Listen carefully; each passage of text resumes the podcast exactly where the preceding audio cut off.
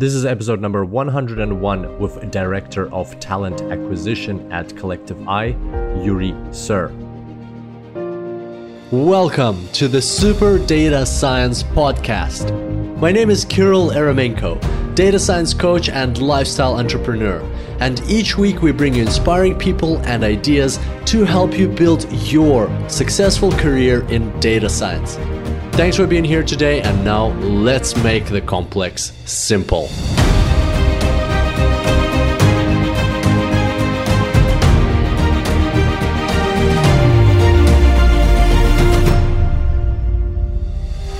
Hello, everybody, and welcome to episode 101. Congratulations on starting this new second 100 of episodes on the SDS show. I'm super excited about this. And I decided to start off this new 100 with a very dynamic and energetic guest. Today we've got Urie Suhr on the show.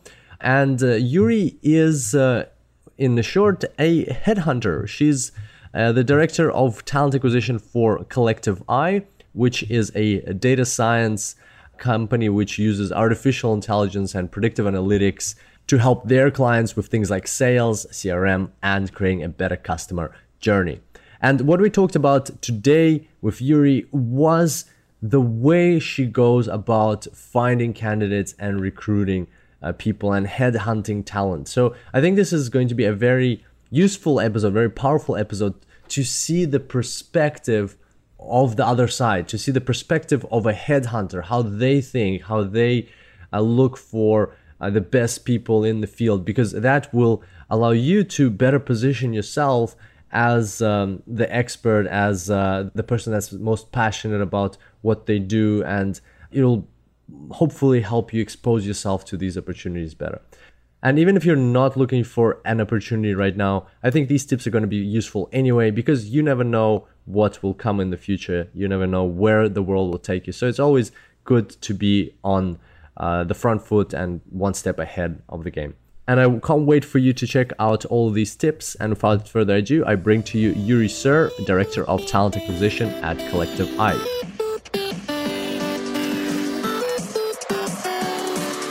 Welcome to the Super Data Science Podcast, everybody. Today we've got a very exciting guest, Urie Suhr, with us. Urie, welcome. How are you? Thank you so much for having me on your show. I'm doing fantastic. That's awesome. And where are you calling from? New York, New York. New York, New York. How's how's the weather in New York, New York right now? Transparently crappy, but uh, it's going through its seasons now. But I'm sure it'll level out. Yeah, you are looking forward to the winter? Mm, yes and no. I mean, of course, Four Seasons always, you know, gives us, you know, the range of like the pretty seasons changing and all the different ty- type of activities and so forth. But uh, you know, uh, you got to do what you got to do. I think summer is actually probably the favorite. Season. Favorite, yeah. I've, I've been to New York, but uh, only during summer, and um, it's it was surprisingly hot in in New York. I think it's because so much concrete, you just like feel the heat very strongly. So, yes, yeah. and it traps all the humidity, mm. so it's fun times here. yeah. All right. Well, thanks a lot for uh, getting in touch. Like the way we met was on LinkedIn, and this is I really like LinkedIn. It's phenomenal because you can get meet so many interesting people, and your background is definitely fascinating. So tell us a bit about um, how how we connected and what what you do that you that made you uh, look for um, content in this space. Yeah, absolutely. So how I started off, definitely been fortunate enough to connect with you is that I was actually sourcing for a instructor that could teach more on the AI deep learning side of the house in mm-hmm. the world of data. And you had come up, um, of course, through all the coursework programs and stuff like that that you have visible, not just only on LinkedIn, but just in the online space. Mm-hmm. So I was really, you know, excited to do that. And of course, that's how I found you. Um, what I currently do is I'm the director of talent at Collective[i]. Mm-hmm. It's an AI company in the B2B space. And what we do is we capture data around B2B sales activities and so we use our AI and predictive analytics by merging client CRM and other relevant sources of data into our network that converts raw inputs into the intelligence to enable enterprises to be customer centric and data driven. So definitely, uh, you know, it's a great space to be in, especially surrounding a lot of ambiguity when it comes to forecasting sales predictions and so forth, and everything in between in the B2B sales space. Fantastic. So it's kind of like a an analytics company, but uh, or con- analytics slash consulting company, but oriented into the space of AI and leveraging the the power of AI, as I as I gather. Is that right?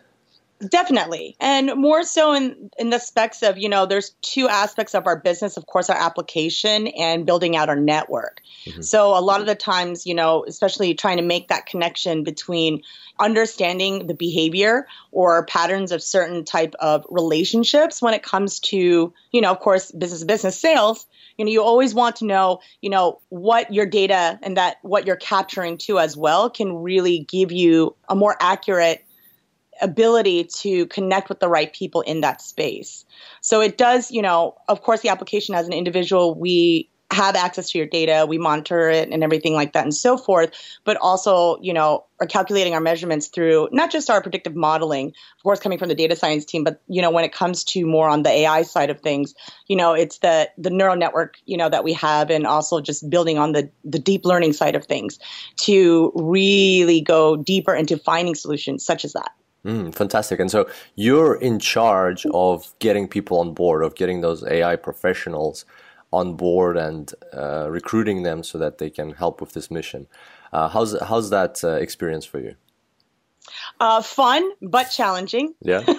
is it hard to find, or is it hard to uh, find the right people? I think it's a little bit of both because you know I always I, have been in this space for quite a while now, over six years. Mm. And what I found is I think the disconnection when recruiting for certain types of talent, especially in this field, it's also the market's responsibility to understand when new technologies emerge yes, there's going to be opportunities from company to company related to whatever project they're working on that they the team has the ability to ramp up on those skills, mm-hmm. right? So at the same time, sometimes maybe that isn't exactly the time or place that the company can do that or has, you know, that particular talent in that space has that bandwidth. So it's important, you know, these programs such as yours and so forth that really can give the opportunity for those who are looking to I guess, refine their skill sets or so forth, or be part of that marketable space, that becomes a lot more easier or achievable. But as far as like recruitment, yes. And again, the difficulty lies in it's part of candidates not being able to clearly make that distinction of what they know versus what they're doing. You know. I think it's very interesting through, you know, speaking with a lot of candidates and so forth, you know, they possess a great amount of knowledge in a you know certain field or certain tool and so forth and they go and and explain all these things that they know but they're not really explaining how they're applying it and a lot of the times hiring managers and i've discussed this with many hiring managers and working with many different companies in the past that that is something that you know is a disconnect between that hiring process mm, so is that because they don't do enough research into what they need to be they're going to be doing or what's the reason for that do you think that's a great question. It's both. So it is with researching the company's background, but also saying, okay, so given a situation, if there's a question that's being posed by someone from the team during an interview process, when they ask, what does your day to day environment look like and what tools are you using and what are you solving for? Candidates always rise to to that answer by explaining, okay, this is kind of my day to day activities, but they're not really explaining why or how they're solving for what they're solving for. Mm-hmm. And of course, when you're looking for new opportunities, um, whether you're, you know, in the beginning stages of your data science career or you know in mid stages or whatever stages you're in it's really important to clearly express that yes for example reason why i chose decision trees is because of xyz and here's why and this is what was relevant to the work that I was doing because it really does help hiring managers understand where your perspective is coming from, why you're thinking the way you're thinking, and how you're applying that and how you're solving. Mm-hmm. Gotcha. Th- thanks for the for that uh, insight, and we'll definitely get back to the interviews uh, in a moment. But let's go back a bit and talk about your background. So you you haven't always been at a Collective[i]. You've gone through a very interesting uh, career path. Tell us about your own journey. Like, where did you start? Did, you said you've been in this space for six years, but uh, before, prior to that, were you in data science already, or were you doing something else? Actually, I wasn't. So, my background comes from media and advertising with a minor in sociology. Mm. So, completely wildly different yeah. from what doing now. I would say, you know, I've always been data driven. It's always been something that has been a deep passion of mine for since I was very young. And I was definitely one of those those obnoxious kids that always asked the whys on mm-hmm. everything that was, you know, said by a teacher or so forth. So yeah. in regards to why I got into this space, you know, I've always again had a passion for like a deep analysis in any direction, meaning any matter of topic, right? And it's really important for me to really understand how data science and analytics can really drive our ability to really explore questions and solve problems by learning from the results that were derived using data science principles and methodologies, mm-hmm. right? So, mm-hmm. exacting results and calculated measurements from unstructured data really does allow us to achieve higher accuracy. Mm-hmm. You know, and it helps us, you know, at the end make better decisions and observations as well. So I like that clarity that it can provide. You know, granted, nothing is going to be an absolute because mm-hmm. there's always something to learn from how we decide to solve a certain problem. But that is the reason why I got into this space. And it's just been a really fascinating field. And also, it's going to really make a great impact in the not just like the years to come, but decades to come. Yeah, yeah, definitely agree. And uh, so, how did you first get into the data science space? Sure. So, I actually worked prior to Collective[i]. I worked at General Assembly, mm-hmm. otherwise known as GA. And there I recruited for engineers on the production side and also recruited globally for all of the technical instructors. Mm-hmm. And I built out two programs. I built out the Android, uh, the ADI, otherwise known as the ADI team over at GA, and also the data science team mm-hmm. at GA as well. And through that, I was really fortunate enough to not only be surrounded by those who empower you to do what you've always really wanted to do, you know, but maybe didn't have the not I wouldn't say confidence, but maybe it wasn't something that was in your radar or you thought you had the ability to do it. But I really did get to explore that opportunity when I was working at GA and as a result, having the encouragement from all the different types of teams and all the different types of disciplines that were at GA, I decided that I really did the wheelhouse that I was interested in most was data science, and it just felt it was the best decision for me. Mm-hmm. Yeah. Okay. Gotcha. So, and then you decided just to stay in the space and uh, develop uh, this career further, where you're helping build out teams. And did you do you yourself look into data science? Like, uh, I, I think you told me that you did a course on data science or something like that. I did. So I ended up taking the evening course at GA in data science. And I will say this since taking that course, and I took it earlier this year, it's been a complete transformative year for me in terms of my career. That's fantastic.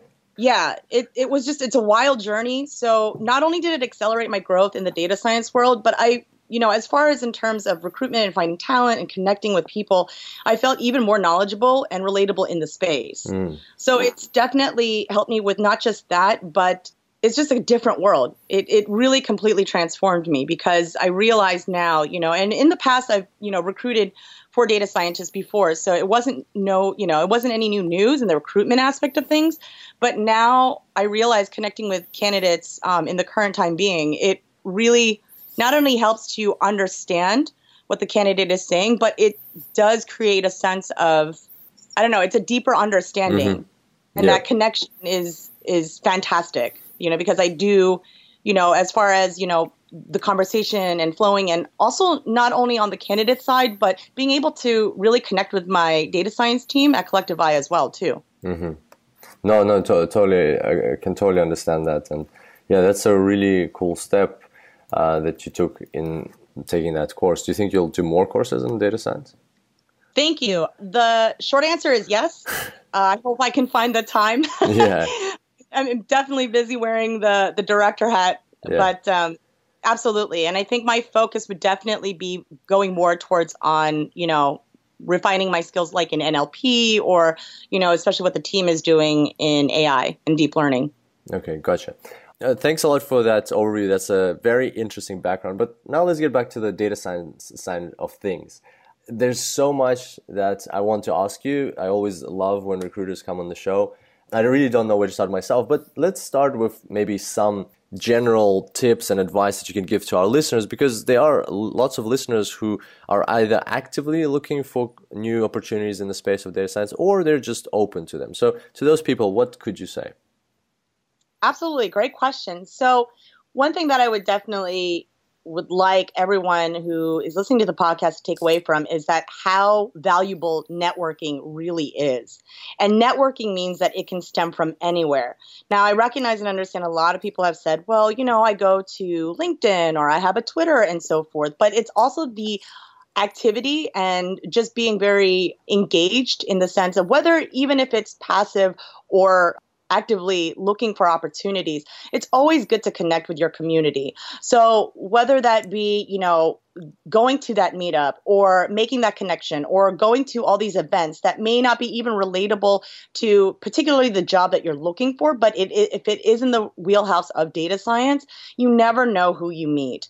And for me, I mean, I can say on the flip side, that's how I met amazing candidates. You know, it's through searching, through not just, you know, looking at your LinkedIn and being a super stalker on on all these, you know, platforms that recruiters are empowered with to go look for candidates. But it's just really, you know, making that connection with someone, you know, admiring them for what they put on Twitter or just really really thrusting yourself in this community and and saying hey you know at any given time i can connect with anyone another source that i found really interesting is kaggle is definitely obviously a great place you know where mm-hmm. you can work on your own skills and so forth but it is also a community that you can connect with others as well or maybe there's someone that you spoke to at stack overflow because you came into a certain challenge that you couldn't overcome regarding you know something in code so there's many different ways to network, but at any given time, never minimize yourself by saying, okay, well, this is where it's going to come from and that's it.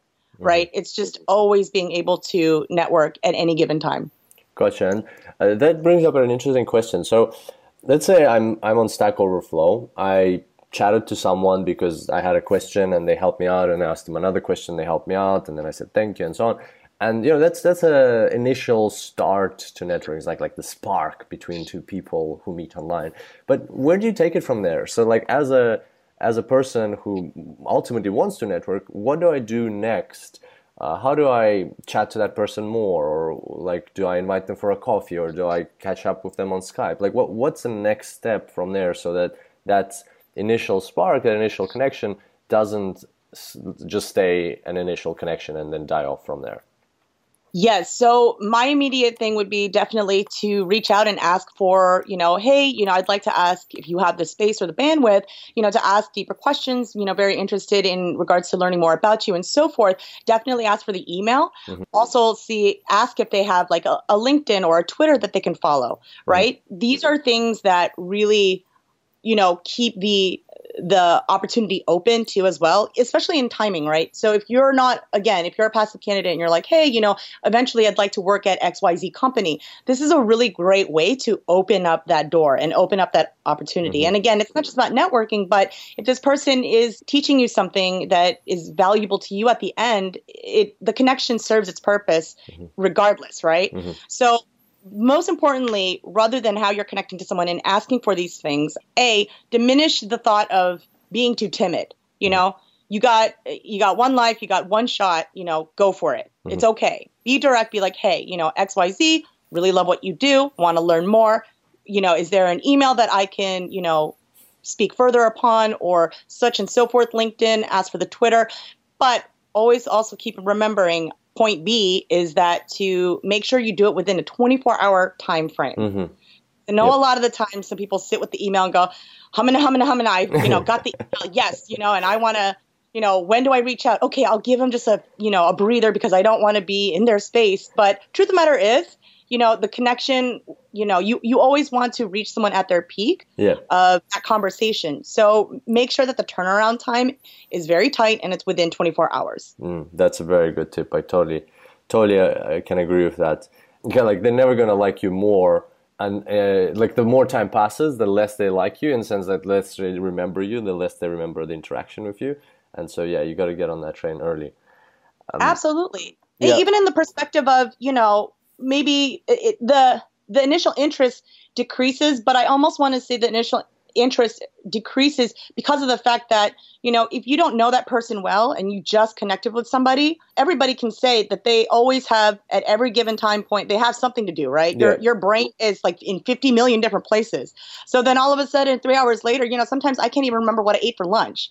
So you know to make that connection immediately is very important. That's very valuable. Totally totally. And i want to like to to your point about uh, like solidifying the connection in at the start I, I want to like give an example that I had in my own experience. And so when I uh, once read an article online, like I don't know, three years ago, I think I was still at Deloitte, maybe even four years ago.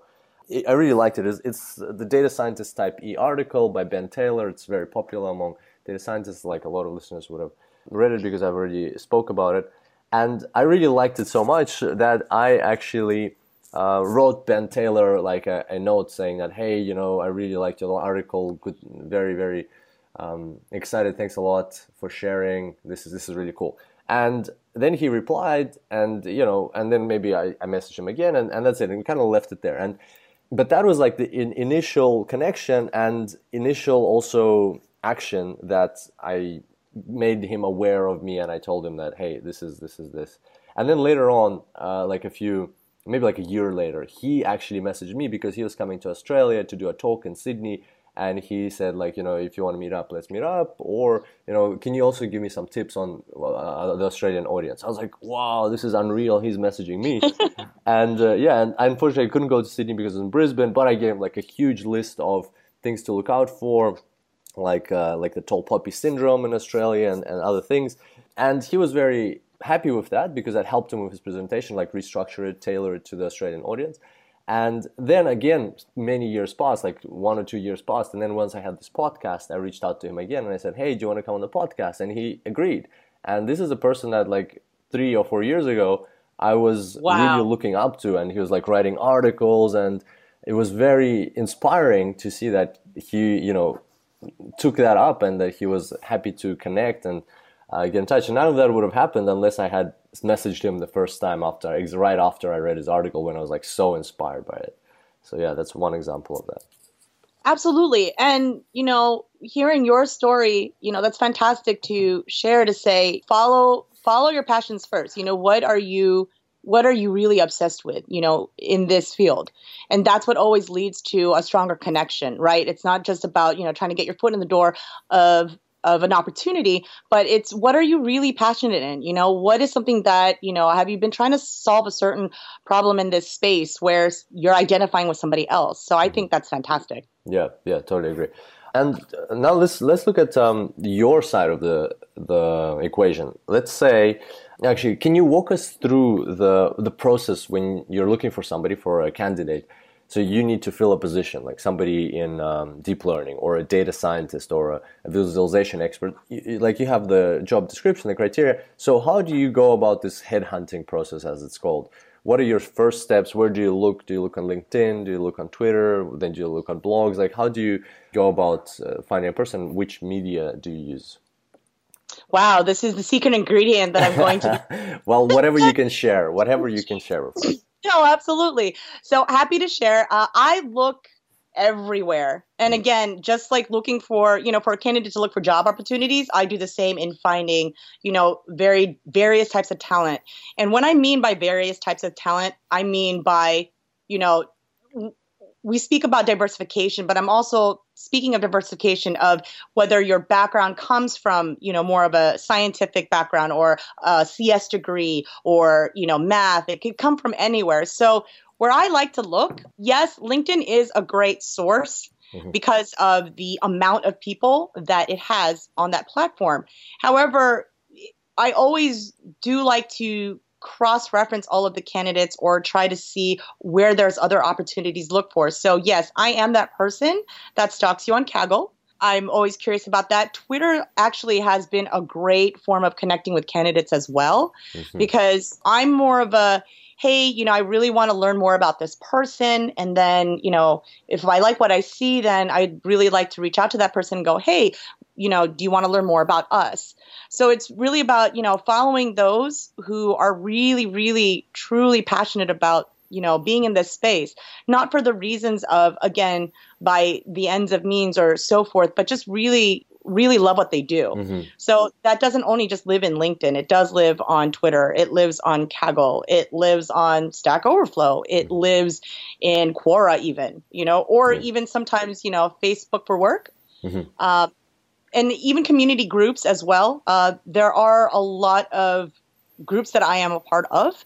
And through there, just having that organic connection and having that conversation, again, coming, you know, bringing it back to networking. It's so important because I feel that networking provides the more organic approach of connecting and learning about each other so both people are comfortable and then really speaking about the opportunity.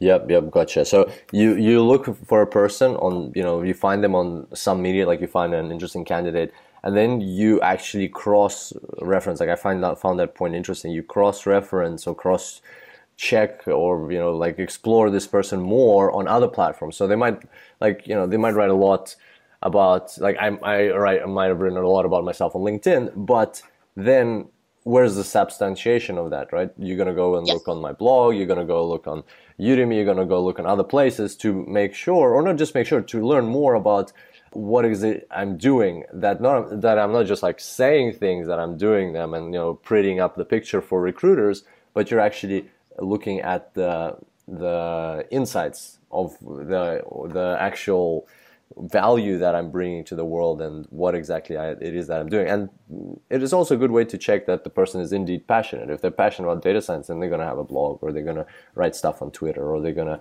have a, I don't know, like a Tableau public profile or something like that. So yeah, that's that's a very interesting point, the whole cross-referencing. And so, what is your recommendation then to candidates uh, in this sense? Like, just just have as many different profiles as possible, or have like several and go as deep as possible in each one.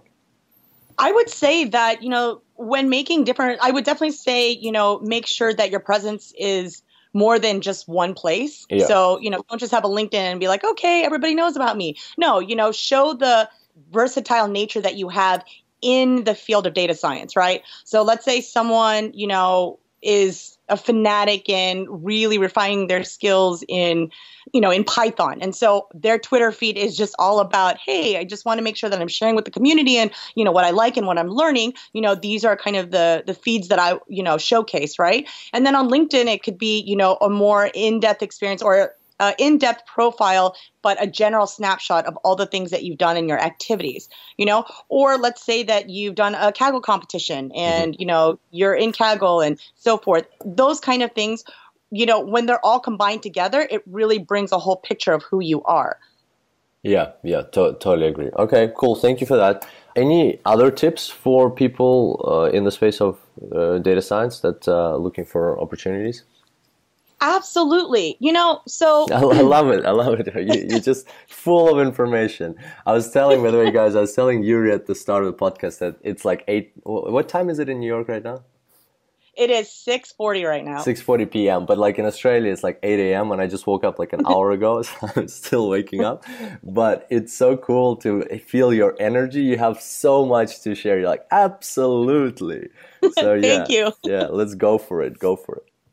I think, well, you know, when I began my journey and especially just getting into recruitment in general, yeah. these are the same issues that I ran into. I'm like, well, how am I supposed to find the opportunity? Or, oh my God, you know, do I reach out to that hiring manager? Or when is the per, you know, when is the right time? Or am I bothering them? Or all these questions in mind, right? Mm-hmm. So I completely understand when someone, especially in the start of their journey in a new field or new space, there's going to be all these different million dollar questions anybody wants to ask for someone who is on the HR team, right? Like, do you actually read my resume when I, you know, upload it onto your company website? You know, yeah. things like that. So I would definitely say that make sure when you are connecting with for a certain opportunity and you know applying and so forth I'll use LinkedIn as an example. There have been many times where candidates, whether again, they're junior candidates or even mid level and senior candidates, they will reach out and be excited and express that they, you know, are looking for an opportunity within the company that I'm working at, right? Mm-hmm.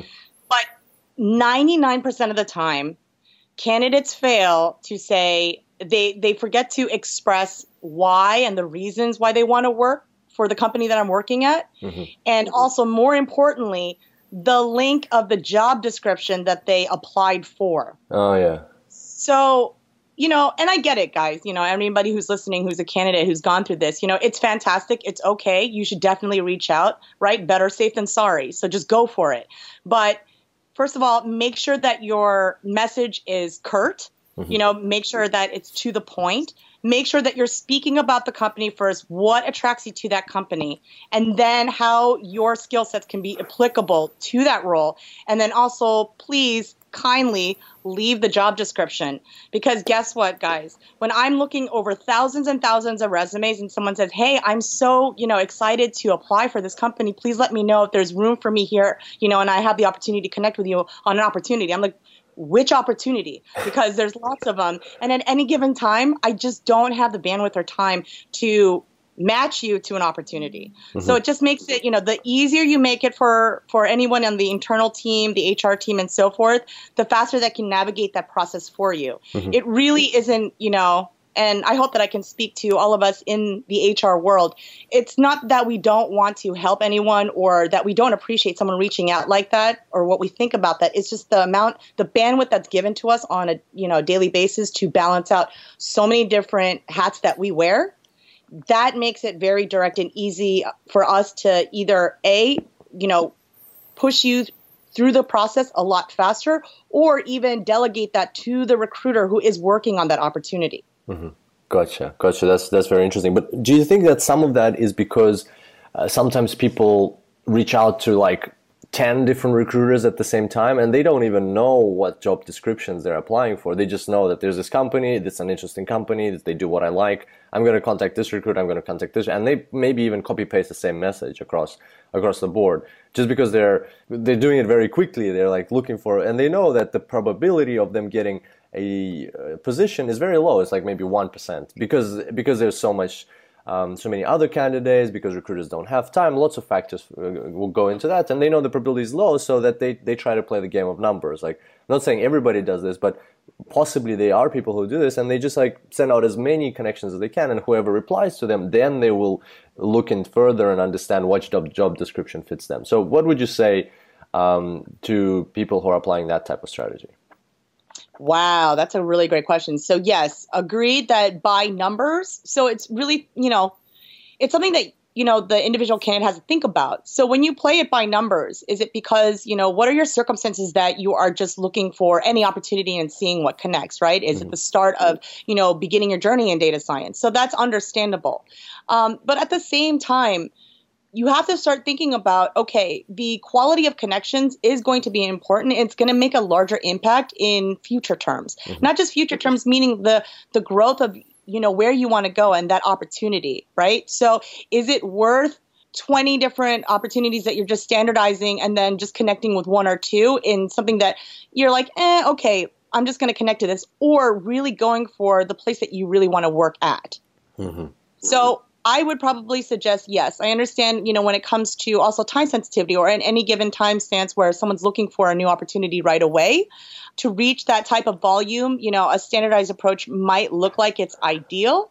But I would highly say that if it is a company, I guess I could say, is if it's a company that you are really, really, really, you know, wanting to work at, you know, that tailored message is going to go a long way, including that job description. Yeah, yeah, totally agree. And uh, I got a story here. My friend whose wedding I was at just like a week ago, uh, like you, you, people on the podcast might know Vitali Dolgov, is uh, my mentor. He was on on the uh, podcast as well in the special yes. episode.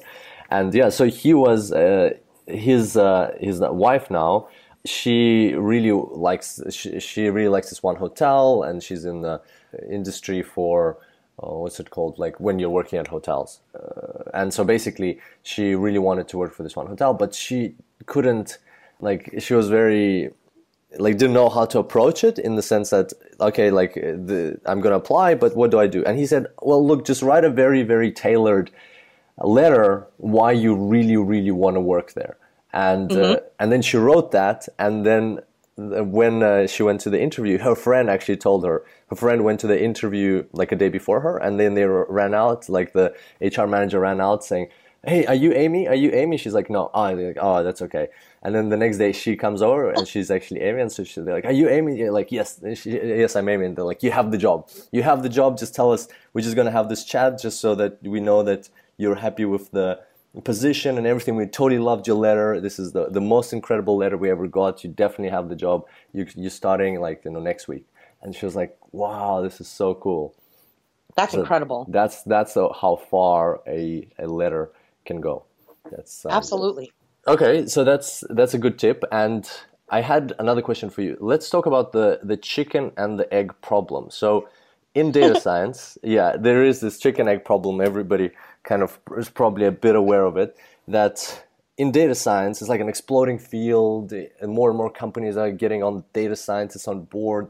More and more people want to um, like uh, have data driven decisions more companies want to be mm-hmm. powered by data uh, and at the same time so and people are also getting into the space because they they see the value they can bring as data scientists but all these job descriptions a lot of the time they say we require four years of experience or we require six years of experience and that's great but you cannot get the years of experience unless you know you get a job so it's kind of like that's the whole the chicken and the egg or the vicious cycle problem that uh, how do you get the experience if you can't get a job because this field is so new? So, what would you say in that case? Like, if a person is really passionate, wants to apply for a position, but it clearly states on the job description that you need six years of experience in data science to apply for this position? That is the million dollar question, isn't yeah, it? totally. Uh, I would, so insider secret, a lot of the times when you know, recruiters, you know, people in HR, they have to write those requirements. It's almost an ideal. It's mm-hmm. saying, hey, you know, if this person exists, lovely unicorn or purple squirrel out there, please apply. You know, so obviously, you know, we're going to keep the, you know, the light on for that person. Um, or that individual who possesses the the rainbow of skill sets, right, and then some. However, I would suggest this: if you feel that like for example that you've used you know if you have six plus years of experience is what we're looking for you know you have to know xyz stack and so forth i would say that you might not be maybe you're within like a couple years short maybe you're four plus years i would still encourage that candidate to apply but it's also applicable to what tool stacks you have. So if you're completely if you, I wouldn't, I want to say that if your skill set only matched 10 to 15 to 20 percent of that uh, job requirement, more than likely it's not going to work out. Mm-hmm. But I would say if you feel like you're anywhere between, you know, uh, 65 to 80 percent, go for it. Mm-hmm. Because you know, again, when writing out those jobs description, understand that it's very interesting, right? When when you are trying to find uh, an addition under the team, it really depends on that technical environment. Maybe it's a brand new role, or maybe it's even a role that needs to be filled because someone else moved out from that opportunity. Whatever those reasons may be, a lot of the times these jobs descriptions are written out um, based off of their perspective of what they're working on currently. So you can imagine that in every technical environment, they're doing X, Y, Z, and you know, doing all these things. So in them, they've been in that bubble, they've been in that space. So that's why these requirements look like a you know laundry list of things. But at the end of the day, when the recruitment, or I would say when the the process of finding talent begins. And when the interview process really begins for a lot of these companies they soon discover that hey you know why don't we go ahead and you know i think we could be flexible with the criteria here because now we're recognizing that this is more important right? So that's why i always say you know just because you don't match the job description perfectly don't be discouraged to apply. I still would you know be you know again be thoughtful of how you're applying. Like i said if you are let's say that you're going for a data science role, right? Clearly you need, you know, Python and you need to understand like what, you know, different models there are and things like that and having, you know, that kind of experience versus someone who's a data analyst and who says, yes, you know, I know SQL. Mm-hmm. I mean, clearly that's not going to make that connection. Mm-hmm. But again, just really take a look at the job description and feel it out of what the job description really entails of what the work is going to be. you know if there is you know a, a good description of it and then go from there and apply mm-hmm. right because it's about the substance of the role not always necessarily saying that you have to have all of the skill sets for that role yeah gotcha and uh, do you ever hire people for like for their potential to grow so you you hire a person you know that they don't have the right skills but you see how passionate they are how excited they are by this field and you're like we'll hire them and we will invest into them and they will grow and they will become the perfect as you say unicorn once uh, they're on board and they've been with us for like a year or, or six months or so. Is that is that something that um, you've done before? Is that something that's common in the industry I've done in the past and currently do so now. because realistically, especially how fast, as fast as technology moves, you know, especially when we're speaking, when, you know, when you want to do a deeper dive into talking about the technologies that are surrounding data science right now, I feel like the field of data science still isn't that old. Mm-hmm. You know, when it's being really truly recognized, what it's seven, eight years, maybe yeah. nine years tops. Mm-hmm. And then when we talk about going into deep learning, it's what, a couple years old. So again, yes, you know that ability to to solve problems is going to be more relevant or just as relevant than saying that I have all these skill sets. I've seen and passed on perfect resumes because of the fact that it didn't feel like this that person wanted to grow with the opportunity or really had the connection of the opportunity. Mm-hmm. You know, they it felt like they were they're like, okay, you know, I, I have this skill set and I know it's a good skill set and that's that right? Mm. i can provide these services and that's where it goes. So it really depends on the opportunity as well you know? Uh, every company has different technical environments. Mm. you know for us it's about hey you know you're talented and you seem to think about things you know in many different ways and how you're solving problems but also not afraid to make mistakes in order to achieve um, the right results. Mm. that's actually very important in the field of data science that i find. Gotcha. So yeah yeah, totally, totally agree. And that, I like that comment about the connection to the opportunity is more important than a perfect resume. That is yes. totally true. Like as as a business owner at like at Super Data Science, we that's exactly what we look for. It's not like we have people because we're growing our team and we have people applying for um, different roles, like whether it's developers, designers, and so on. That and then there's always like an interview process, and I, I have the final interview. But I always look at not just the skills, but like how excited is the person by this role, by the company, by the company's mission. Because ultimately, businesses want people on board, not just who can do the job, but people who will push the envelope, who are going to push this mission forward, who are going to help the company deliver on its promise to its clients, to its customers, yes. to its stakeholders. And ultimately, most companies are here to make the world a better place. And that's the people the, the, people need to be aligned with that with the mission of the company the way the approach that it's taking. If, if you're just like this really cool data scientist with all the skills on your resume but you're completely disinterested in the company's mission well guess what? You're not going to stick around for long. You're going to be there for a year or two. You're going to do a half-assed job or maybe you'll do yep. a great job but you're not going to go above and beyond to you know add that I don't know, life, love, uh, energy into the company, into the mission itself. And that's what everybody's looking for.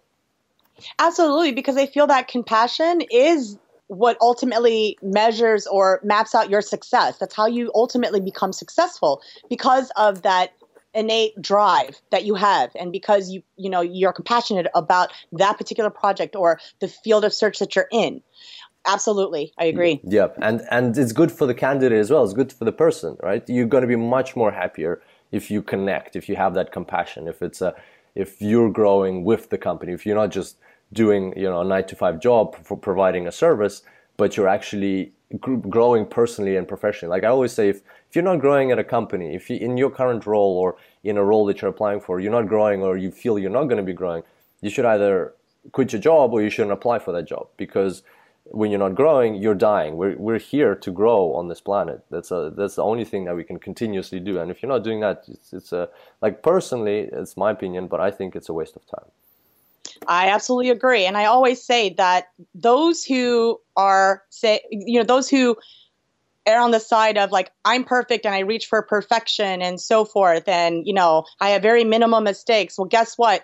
If you say that you make minimal mistakes, then you clearly, I feel, don't really understand the true measure of success. Mm-hmm. You have to fail to feel success. Exactly, exactly.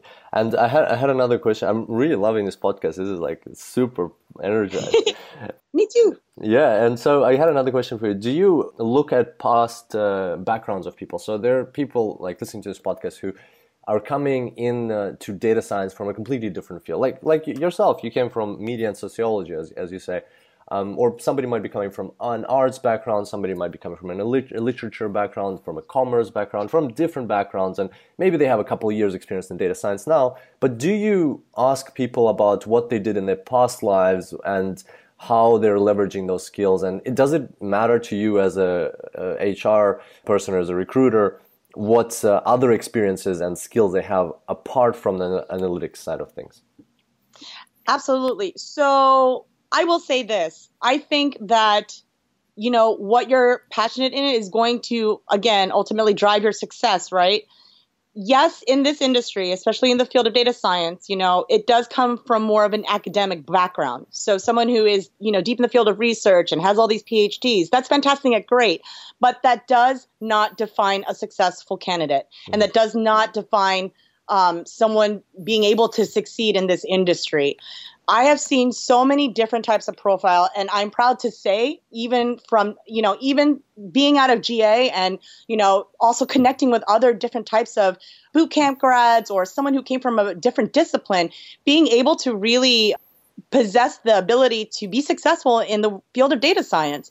And again, that is what's great about that is that it's collectively creating a different type of perspective and it, it, compounds different types of discipline into one, if that makes any sense. So, mm-hmm. for example, you know, if someone has an economical background, you know, they're able to come from that perspective and then, of course, use data science or be in that field and have that type of perspective that can really apply and help in relation to that field or someone in a media background or someone in a you know, a scientific background or so forth, right? Retail background. So wherever your background is, you know, I would say what are the skill sets, whether it be life lessons that you've learned or even, you know, just on the more hard skills. How is that rolling up and how are you utilizing that and threading that into the skills that either you are collecting or have collected in the field of data science? How are you making that work for you together? So I think that's really important to recognize that. But again, you know, to answer that question in short, mm-hmm. is definitely, you know, I, I don't think that it someone being or what defines success in data science only comes from a computer science background or, you know, a stats background. It's not only there. It's not just, you know, it shouldn't be limited to that because I've certainly seen so many types of diverse talent. And when I talk about diverse talent, I mean different backgrounds, you know, what schooling you went to, and so, all sorts that have, you know, really been able to become successful in this industry. Yeah, totally. Could not agree more. Everybody should leverage their backgrounds and they should also express explicitly how they're leveraging their backgrounds and how that is making them unique and successful and what actual additional value that helps them bring. All right, so that was a very cool, insightful talk about recruiting and things like that. Now I got a couple of rapid fire questions for you. Are you ready for this? Uh oh, yes.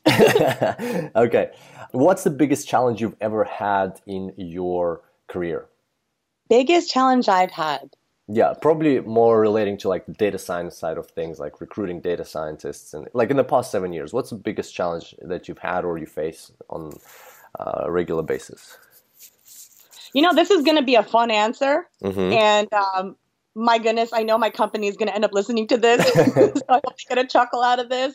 So, in the span of me working in recruitment, I think the biggest challenge is that sometimes engineering teams or who they think that they're looking for doesn't always map out to what they thought it was. Mm-hmm to be a little bit more descriptive. So, for example, let's say that, you know, again, it comes back to that job description. It comes back to, oh, should I or should I not apply?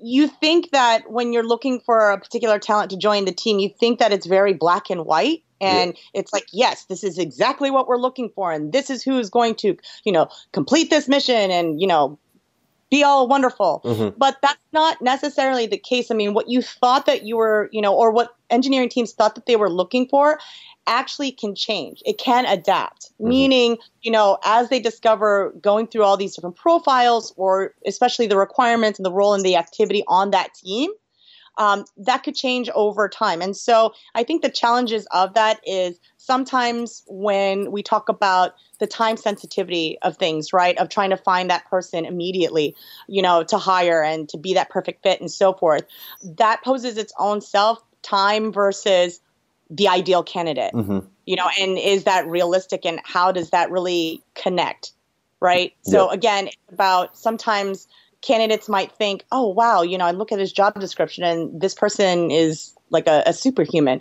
but on the other spectrum of things you know do understand that sometimes engineering teams you know in the moment of what they're working on things like that especially in a production environment it can it, it's it's high volume it's high you know stress all these things are factored into it. So when they're looking for this candidate, it might look like, you know, this candidate needs to be perfect, but that's clearly not the case. But then, of course, revisiting, you know, what that candidate profile really should look like, time get lost when we're not, you know, realistic with the expectations of who's out there, you know, who could do the job and so forth, and what we're really looking for. And yeah. what really is the must-haves versus the nice-to-haves. Yeah, gotcha. And but that's that's actually it's a good thing that uh, the company that you you're with they're flexible. That Collective[i] they're flexible about the you know they, they put out one job description and then they look to the profiles they, they adapt they, and then they you ultimately find even better candidates that way if you're uh, willing to adjust your job description along the way or be open to you know new ideas about who might be best suited to be on your team. Absolutely, and we certainly have. And you know, especially being in an recruitment space, and any of those who might be in the HR space listening to this podcast, you know, I get it. It is frustrating because it's like, okay, we're doing the dance and we're going back and forth and so forth, and at the end, they're like, you know what? Why do we try it this way? It's like, hey, you know, we could have done that a month ago, right? yeah. But again, it you know you have to build that kind of your engineering team or whatever team you're recruiting for you know remember at the end of the day that it's very important to work together and then just continually you know backed by data too right? Say this activity this week based off of this criteria yielded this results. But guess what? When we decided to go from a different angle and you know maybe switch up the search strings you know we came up with this kind of results mm-hmm. you know and that results was better than last week's Yep. You know, so presenting data in that sense is very important too because it clearly really shows the teams that as well. Mm. Gotcha, gotcha. Okay, next question. What is a recent win that you can share with us in something you've had in your role, something that you're proud of? Recent win.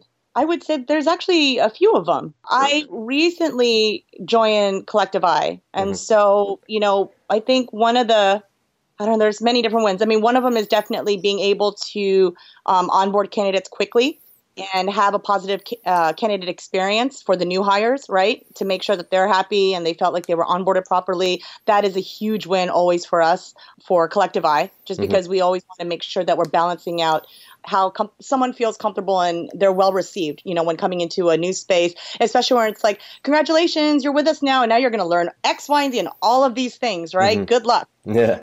so getting them to feel that when they first felt like they were, you know, like, oh, okay, I'm going to take this risk, you know, enjoying this very cutting edge place or a startup and having those butterfly feelings, it actually mapped out to they felt like they made a good decision. So that's, again, that's probably one of the biggest wins. Good. But personally, for me, I think huge wins is that, again, talking about job descriptions and working with engineering and engineering teams and so forth. I think the biggest win is for me recently is that I'm really fortunate to be able to connect the way I do, even more so than ever, with my data science team. Mm-hmm. I know it's been, you know, such a, it's always going to be an interesting challenge to find that right fit. Mm-hmm. But when you realize, you know, without even thinking about it, and you're just doing your daily recruitment activities, and there's this, this trust um, between myself and the team, and that rapport and relatability is there, that's priceless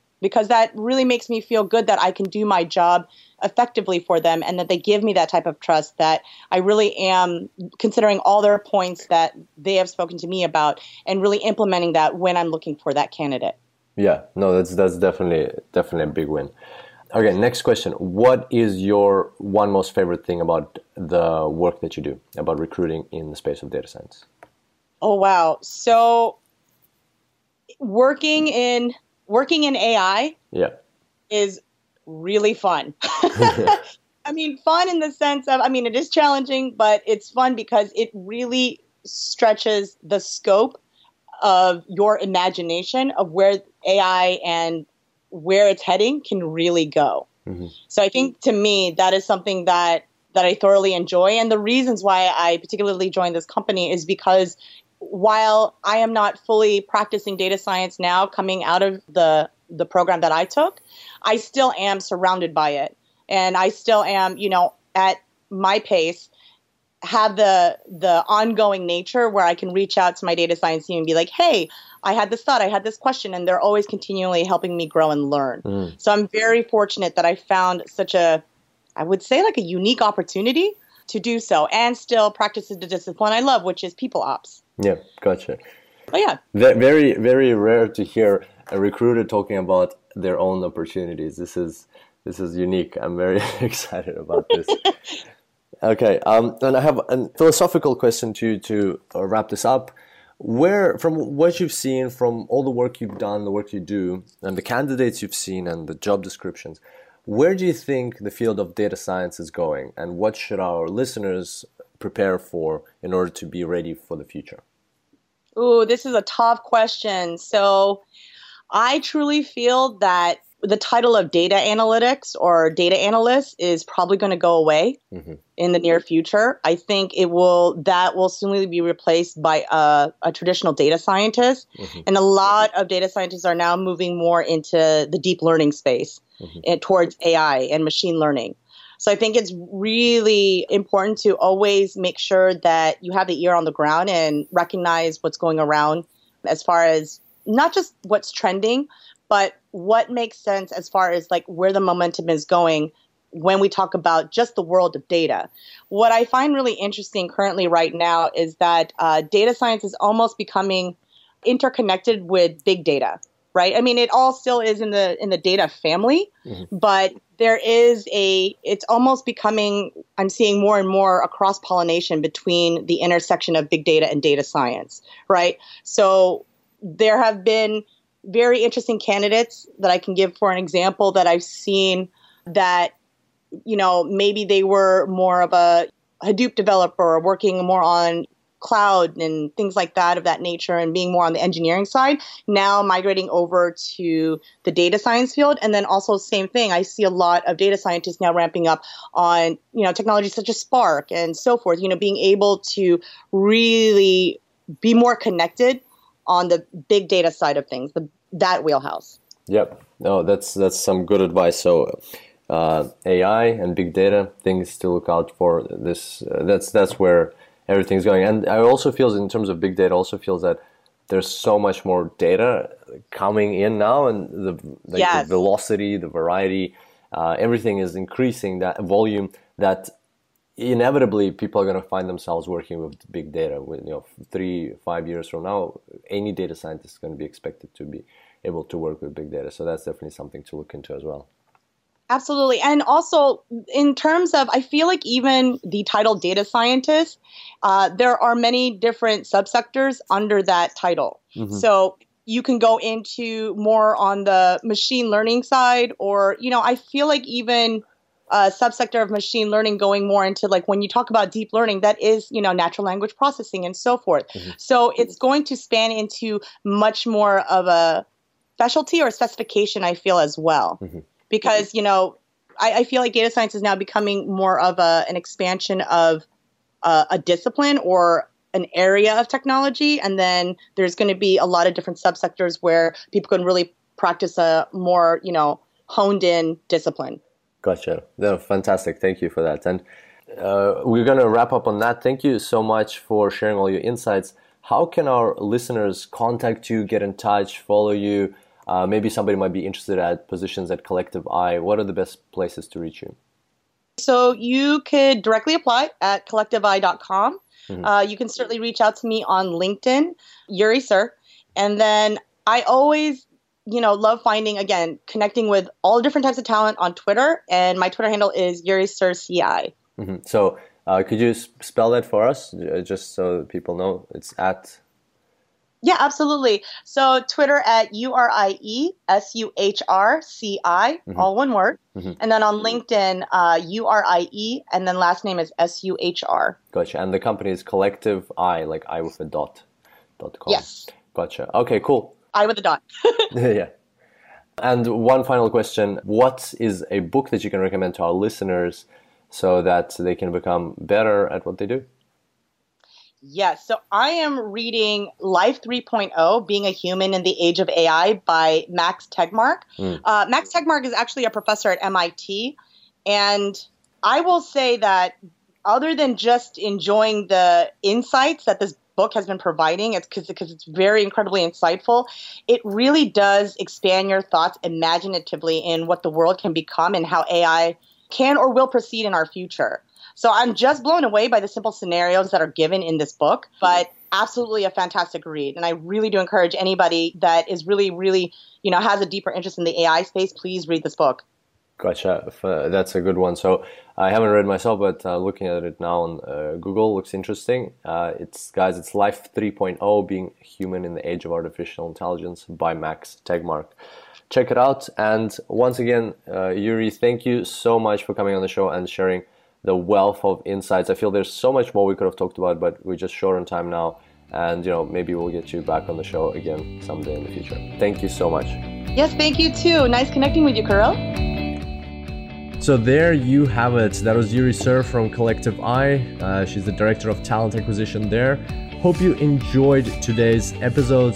My favorite part was probably Urie's comment about that connection to the opportunity is more important than a perfect resume. It's something to remember, uh, and I think it's a benefit. It's like an advantage for both sides, both for the company and for the person looking for a job. Because if you feel a connection to the opportunity, if you feel that this is exactly what you want to do, then you'll be successful uh, regardless of your resume, regardless of your background, because you will find ways to be successful. Whereas if you just have the perfect resume for this opportunity, this might not really match what you do, and then um, the company won't get what it's actually after the ideal person to fulfill this role, and you won't be happy with uh, what you're doing. So it's always important to remember that you need to look for opportunities where you see potential for yourself to grow, to learn, to improve, and that you actually, as Urie put it, can connect to the opportunity. And on that note, make sure to get in touch with Urie. We're going to be sharing her LinkedIn at www.superdatascience.com slash 101. Get in touch. You never know where these things will go. It's always, always a huge advantage to have a uh, recruiter or headhunter in your professional network on LinkedIn. And that's, uh, that's how I got my role right after Deloitte through a recruiter. So it's always good to connect with people who are looking for talent, whose job it is to look for talent. Uh, and uh, should any questions you might have to Urie, I'm sure she'll be happy to help you out. And uh, of course, you can get all of the show notes and the transcript for the episode at the same URL, superdatascience.com slash 101. Hope you enjoyed today's show, and I can't wait to see you back here next time. And until then, happy analyzing.